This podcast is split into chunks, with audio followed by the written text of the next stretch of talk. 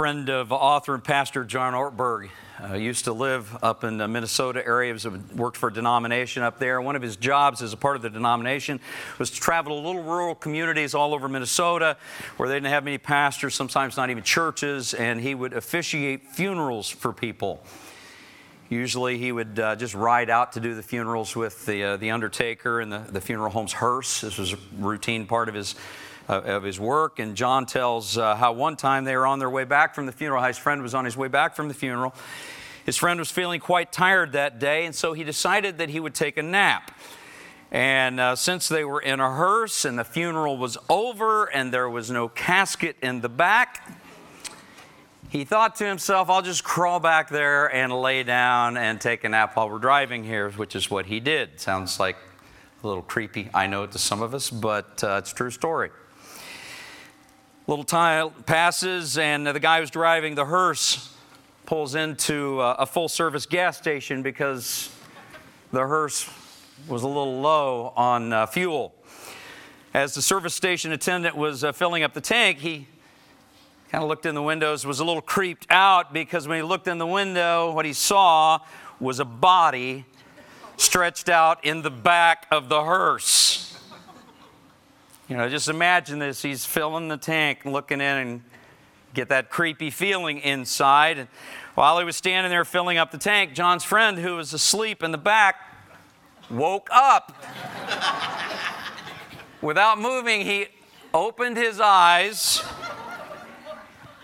In his peripheral vision, he saw someone. He reached over, knocked on the window, waved at the attendant, who proceeded to never be quite the same again. John's friend said that he's never seen anybody run so fast in his whole life. Here's why I tell you that story and what I want you to think about. When people see life where they were expecting to see death, it gets your attention. And you never forget it. It changes you in certain ways.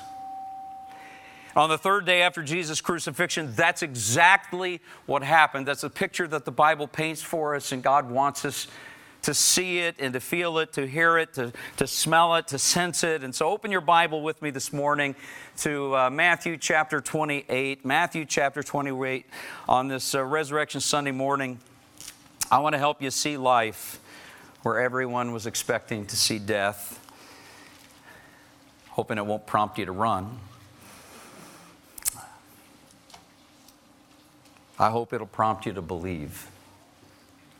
Hope it'll prompt you to rejoice. Matthew 28. Follow along with me in your Bible. You can follow along on the screen beside me as I read. The Bible says, Early on Sunday morning, as the new day was dawning, Mary Magdalene and the other Mary went out to visit the tomb. Suddenly there was a great earthquake, for an angel of the Lord came down from heaven and rolled aside the stone and sat on it. His face shone like lightning, and his clothing was as white as snow. The guards shook with fear when they saw him, and they fell into a dead faint. Now, let me just pause. You know what the Bible's describing here, don't you? I mean, these guards, these four guards, have been standing here all night long, and suddenly this, this angel with a face like lightning descends, rolls a stone away, sits on the stone, staring at them. And so they didn't die. What happens is like, they're creeped out, freaked out, and like literally they, they just, their nervous system overloads. They collapse on the ground, unconscious, as though dead. It's a dead faint. The passage goes on and says, And the angel spoke to the women. Don't be afraid, he said. I know you're looking for Jesus who was crucified. He isn't here. He's risen from the dead just as he said would happen.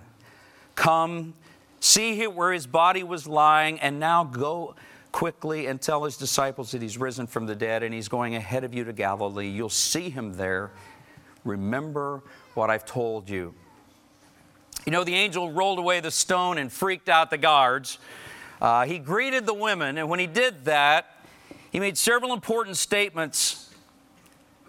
These statements apply to them, and they apply to us this morning. And uh, for the next few minutes, I want y'all to hear what the angel had to say because his good news can help all of us to believe and rejoice and grow, can help us all to see life where death used to be. First statement that the angel made to the women in Matthew chapter 28 was in verse 5, and it says this Don't be afraid. The angel spoke to the women, Don't be afraid. He said, I know you're looking for Jesus who was crucified. You know, there are really two layers of meaning to what, to what the angel is saying here. On one level, the angel was saying, Don't be afraid, like the guards over there are passed out on the ground. I mean, don't, don't let my, freak, my presence freak you out. I mean you no harm. On one level, he's saying that. But on a spiritual level, he's saying even more. He's saying, just as important, it's safe to seek God, to seek truth. Yes, to seek it even here in an empty tomb. It's safe to seek to understand Jesus and his power and what he's done for us. There's nothing to fear. In fact, you're wise. You've come to the right place. That's what he's saying to them. He's saying that because of who Jesus was and is, the extraordinary person that he is, and what's just taken place, which brings us to the angel's second statement, which he made from the mouth of Jesus' empty grave. And it was real succinct. He just said, He isn't here, He's risen. Matthew 28 6, He isn't here, He's risen from the dead, just as He said would happen. You know, face to face with an angel, whose face, I might add and remind you, shines like lightning, okay? And face to face with a clearly empty grave, the women believed. I mean, they were astonished, but they believed, and they especially believed as they turned around and went to tell the disciples and, you know, ran face to face into Jesus. That also uh, prompted them to believe as well. But modern day skeptics read a passage like this and think to uh, themselves, think the, the way they do, that, you know, it's nice that they believe, but we don't really know about that. We weren't there. The odds are against such a thing. Dead people don't generally come back to life. And you know, those skeptics are partially right. We weren't there. You weren't there. The odds are stacked against anybody rising from the dead. Have you ever personally seen somebody rise from the dead? No, you haven't. Maybe hear a few stories in some remote parts of the world, but you've never seen it, you've never experienced it. For that matter, the disciples themselves were skeptical at first. You know, they wondered, uh, I mean, after all, they watched him die. They were not unfamiliar or naive about death. They didn't have undertakers. Do you know why Mary and Mary were coming to the grave this morning?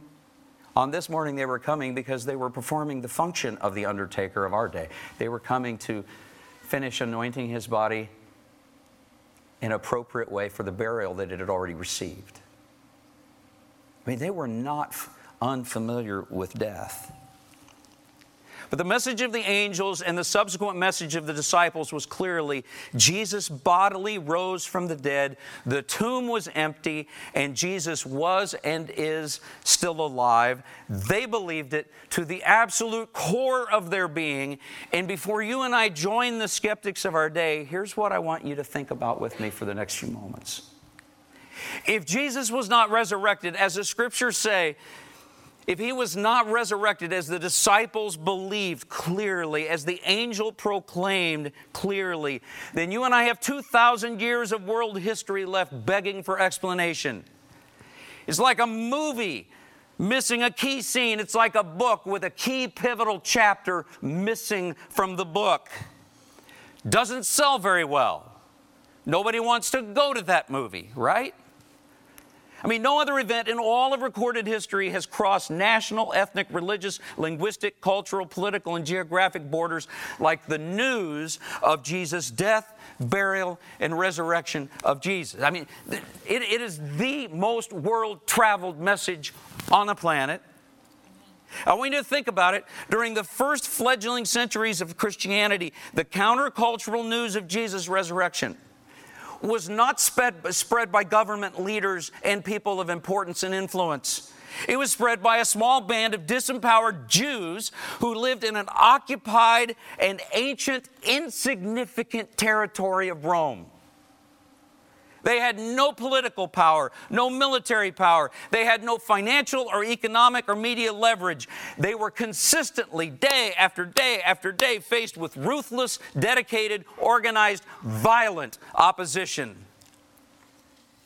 Something dramatic, something unprecedented, something life changing had to happen for the gospel of Jesus Christ and the news of his death, burial, and resurrection to spread worldwide like it did to the extent that we're gathered in a place like this talking about it this morning.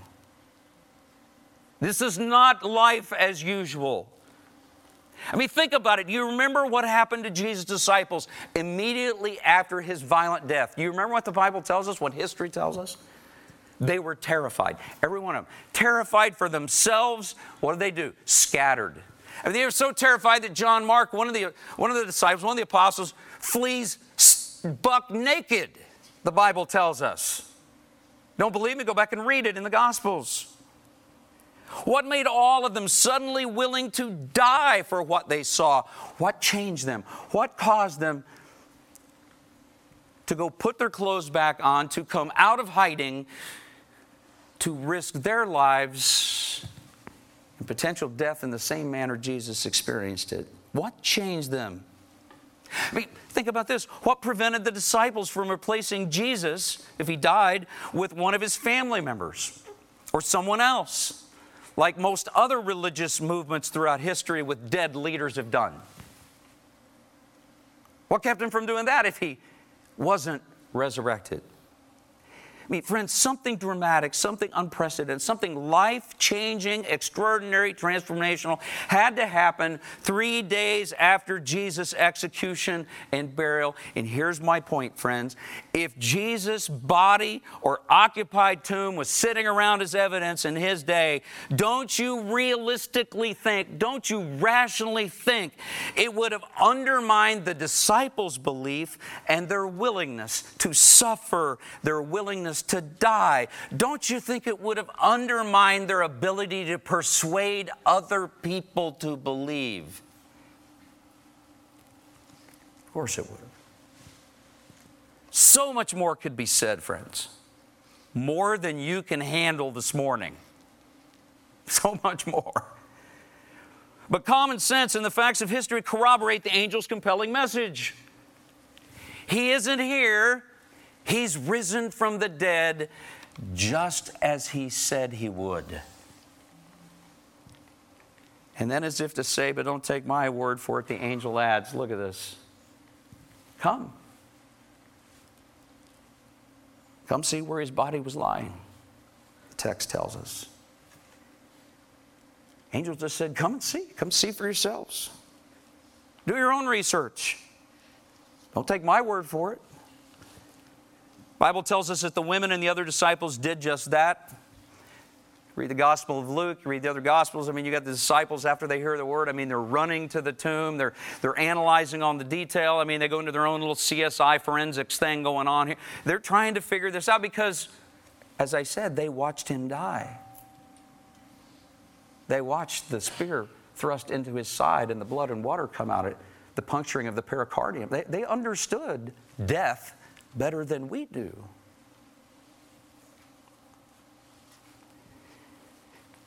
What they found was an empty tomb and a resurrected living Jesus when they did their search.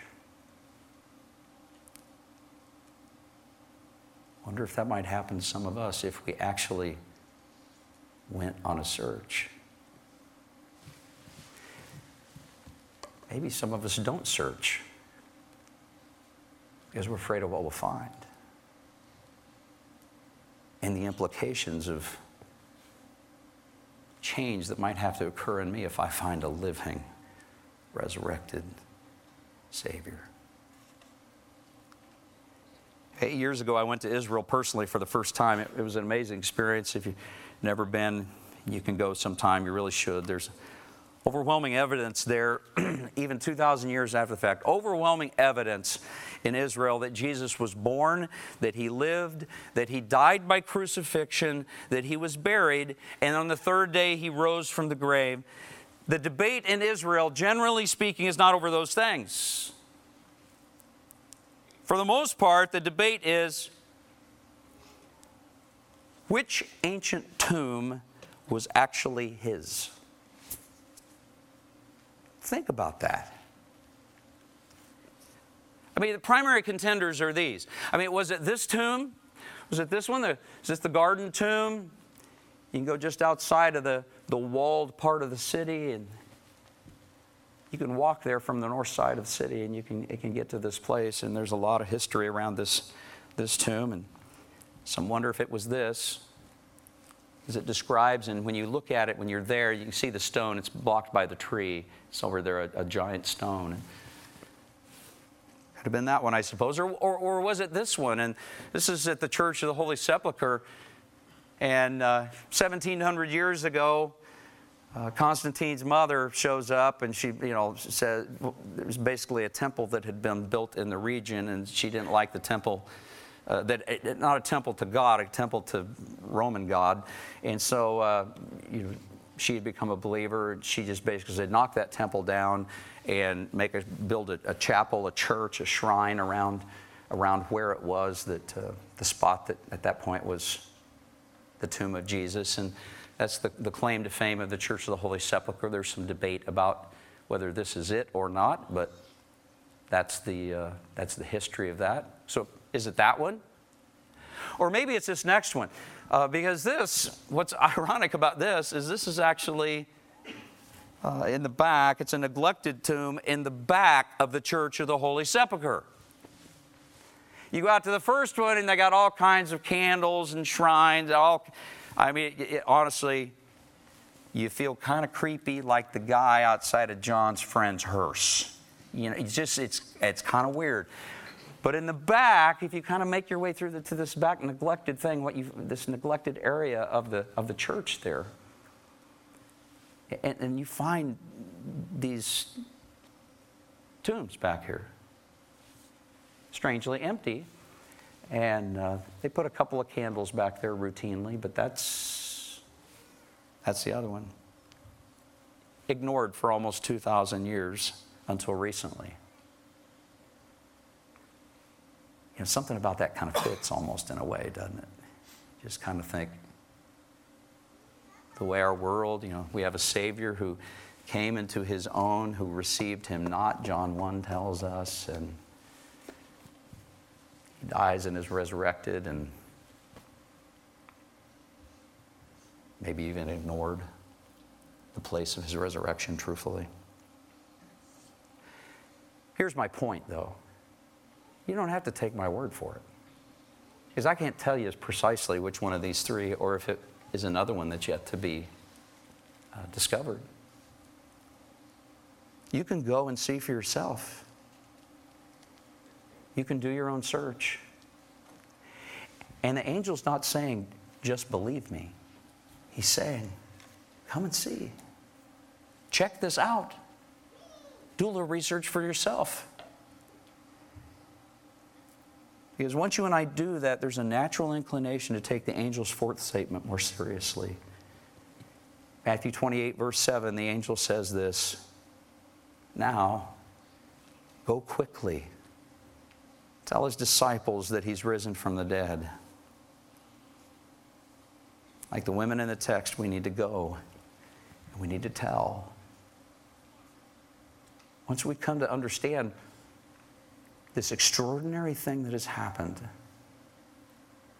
it's not okay to just sit on the news. We need to go and tell.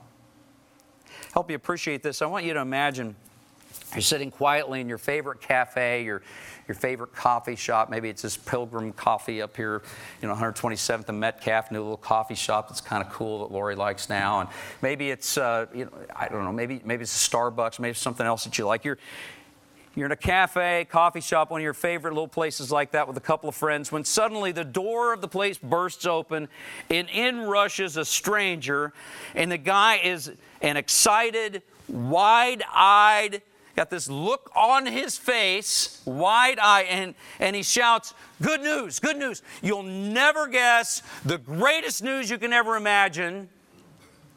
Let me just pause, okay? What could be such good news that it might actually justify barging into a crowded cafe and excitedly telling total strangers about it? What kind of quality of good news must this be? Could this guy be announcing that KU won and is going to be playing for the NCAA College Basketball National Championship? Could he be doing that? No. He could not because they lost. And let me just add even if they had won, it would still not fit the caliber of good news that he could do this with. You know why? Because it wouldn't be good news to Villanova fans. and it wouldn't be good news to Missouri fans. And some K State fans, and some of you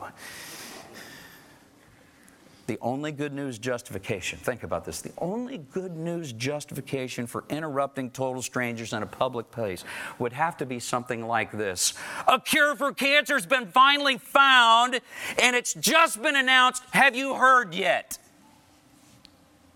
Right? Some people would be justified in getting that amped up about that, right?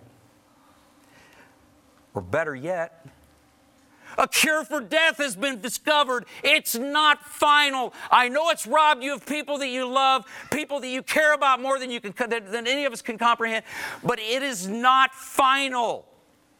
Someone's defeated it. If you put your faith in him, you can too. Amen. Have you heard yet?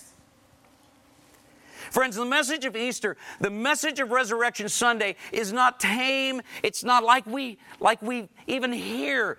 As excited as we get on Easter Sunday morning, we still don't fully grasp it. The message of Easter, the message of Resurrection Sunday is that death is not the end. It's been defeated by Jesus.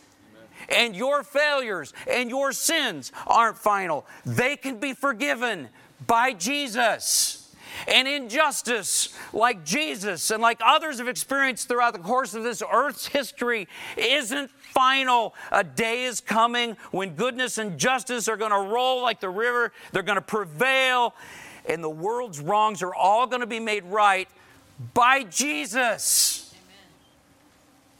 That's good news, friends. It's amazing news. The angel's message on resurrection morning was Go and tell his disciples the good news. Go tell people who aren't disciples his good news. Go and tell whatever you do, don't keep it to yourself. That's what he's saying. That's what he's saying to you. What he's saying to me. Saying, recognize this for the extraordinary life changing, unprecedented, dramatic, transformational thing that it is. Jesus was dead, and now he's alive.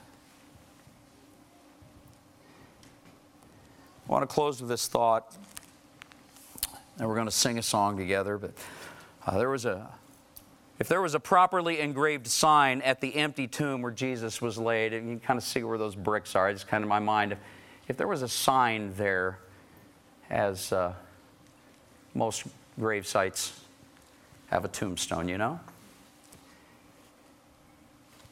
The sign, the, the tombstone there would show Jesus' name, the, the date of his birth. It would show the dash. You know, you got the, the, date of, the date of birth, you got the dash. And then, of course, 33 later, uh, years later, after his extraordinary life, there would be Jesus' date of death posted there, correct? When he was crucified.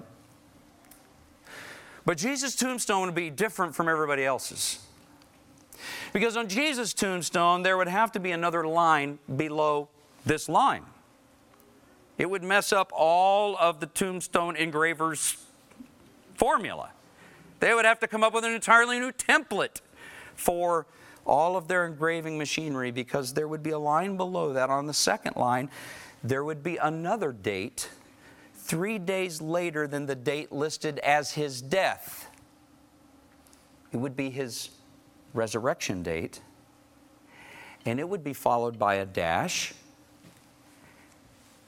And in fact, the dash would start here, but it would just run right off of the tombstone and ultimately extend throughout eternity because our risen Savior is alive forevermore.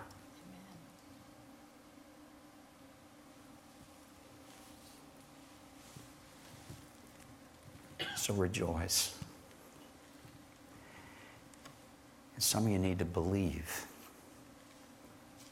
Stop it with the unbelief. Stop it with all the people who are so educated and think that they know everything when the truth of the matter is they got some vested interest in not believing that you don't have. Believe. We all need to ask our living Lord to cleanse us, to fill us. He wants to do that for us. He died and was resurrected so he could do that for us. And if we'll invite him to do it, he promises he will. I'm going to ask you to pray with me, and we're going to sing a song of victory and triumph together. Just invite you, even as I pray to invite Jesus to fill you, to cleanse you, to make you His. All right, let's pray. And then we'll sing that song of victory. Heavenly Father, we thank you that you are so good and kind. Thank you that you loved us so much that you sent your one and only Son, Jesus, that whoever believes in him shall not perish, but have everlasting life, just as Jesus has everlasting life. Death thought it defeated him. But the empty grave, the empty tomb proves that he is once and for all time and eternity the victor. And what he has won, no one can take away from him. We thank you that the day is coming when every knee in heaven and on earth and under the earth and every tongue is going to confess that Jesus Christ is Lord to the glory of God the Father. We're doing it now, Lord.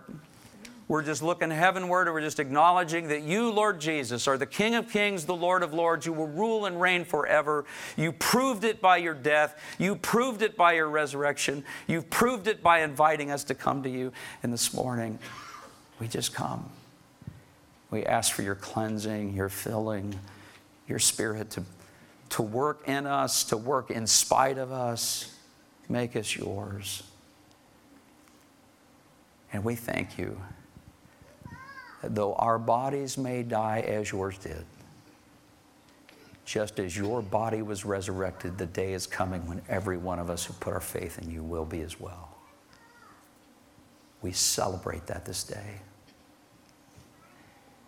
Now, as we sing of your triumph, your victory, your greatness, would you hear our praise? Would you be at work in our hearts, cleansing and filling, strengthening and empowering us? We lift this prayer to you, Father, in the name of Jesus, the mighty, the beautiful, the powerful name of Jesus. And everybody agreed with me. It said, Amen. Amen. Some of you probably think to yourself, when I think of Jesus, I think of him hanging on the cross. I think about, and we have this kind of sweet, emaciated, mystic image of Jesus. And a song like this kind of does something funny inside of us. But this morning, I want you to listen. The Bible doesn't finish the story of Jesus in the Gospels. I want you to hear the picture, to see the picture with your mind, to see life where most people expect death, okay? See it. The Apostle John has this picture of Jesus. And the scripture says of him, and standing in the middle of the lampstands was someone like the Son of Man. He describes his vision of him when he, when he encountered him. He was wearing a long robe with a gold sash across his chest, and his head and his hair were white like wool, as white as snow. And we're all hoping we don't go out and see that. But get this, and his eyes were like flames of fire, and his feet like polished bronze refined in a furnace, and his voice thundered like mighty ocean waves. And he held seven stars in his right hand, and a sharp two edged sword came out of his mouth, and his face was like the sun in all of its brilliance. And, and John just says, When I saw him, I fell at his feet as if I were as if I were dead. Remember the dead faint thing? Falls down as though I were dead. But he laid his right hand on me and said, don't be afraid. I am the first and the last. I am the living one. I died, but look, I'm alive forever and ever, and I hold the keys of death and the grave. Friends, this is who we serve, this is who we worship. Was he dead? Yes, he's not dead anymore. He is the living one who holds the keys of death and the grave, and today we celebrate that. It's an amazing thing. It's an extraordinary truth that my hope is that today you'll just not be able to be silent about. And my hope is that if you've never come to Him, that this morning you'll just say, I surrender. As John bent his knees to Jesus, bend yours. You'll never regret doing it. We're going to close in prayer. And if you need prayer for anything in your life, we'd be happy to pray for you down here. You can talk to any of us up on the platform. We'd be happy to pray with you, talk with you. But whatever you do, don't be silent. Don't be silent. Let's pray, and then we'll be dismissed. Lord Jesus, we thank you that you are triumphant, that you are a mighty warrior, that you're the King of kings, the Lord of lords, that there's no one like you in the heavens or on the earth and that we have the privilege of serving you not just now, but for all eternity. We're eternally grateful, God. Would you help us to not be silent about this? Would you help us everywhere we go to look for ways to just encourage people, just to say, Have you heard? Do you, do you know this? To be so excited about the good news that we actually talk about the good news. Help every one of us to do that and help every one of us to be so excited about the truth of this good news that, that we believe to the core of our being and that we won't allow ourselves to be timid. Fill every shadow of darkness in us with your light, your forgiveness, your love, your hope and we'll celebrate you now and forever. Go with us now, Lord Jesus, as we leave. May your blessing rest on everybody here. If somebody needs to pray about something, Lord, would you prompt them to come down? Would you prompt them to come down here and let us pray for them? Give them courage and boldness and let them know we don't bite. And uh, go with us now. We celebrate your goodness and your power, Lord Jesus. In Jesus' name, Father, we lift this prayer. Amen. Amen. Amen. Happy Resurrection Sunday, everybody.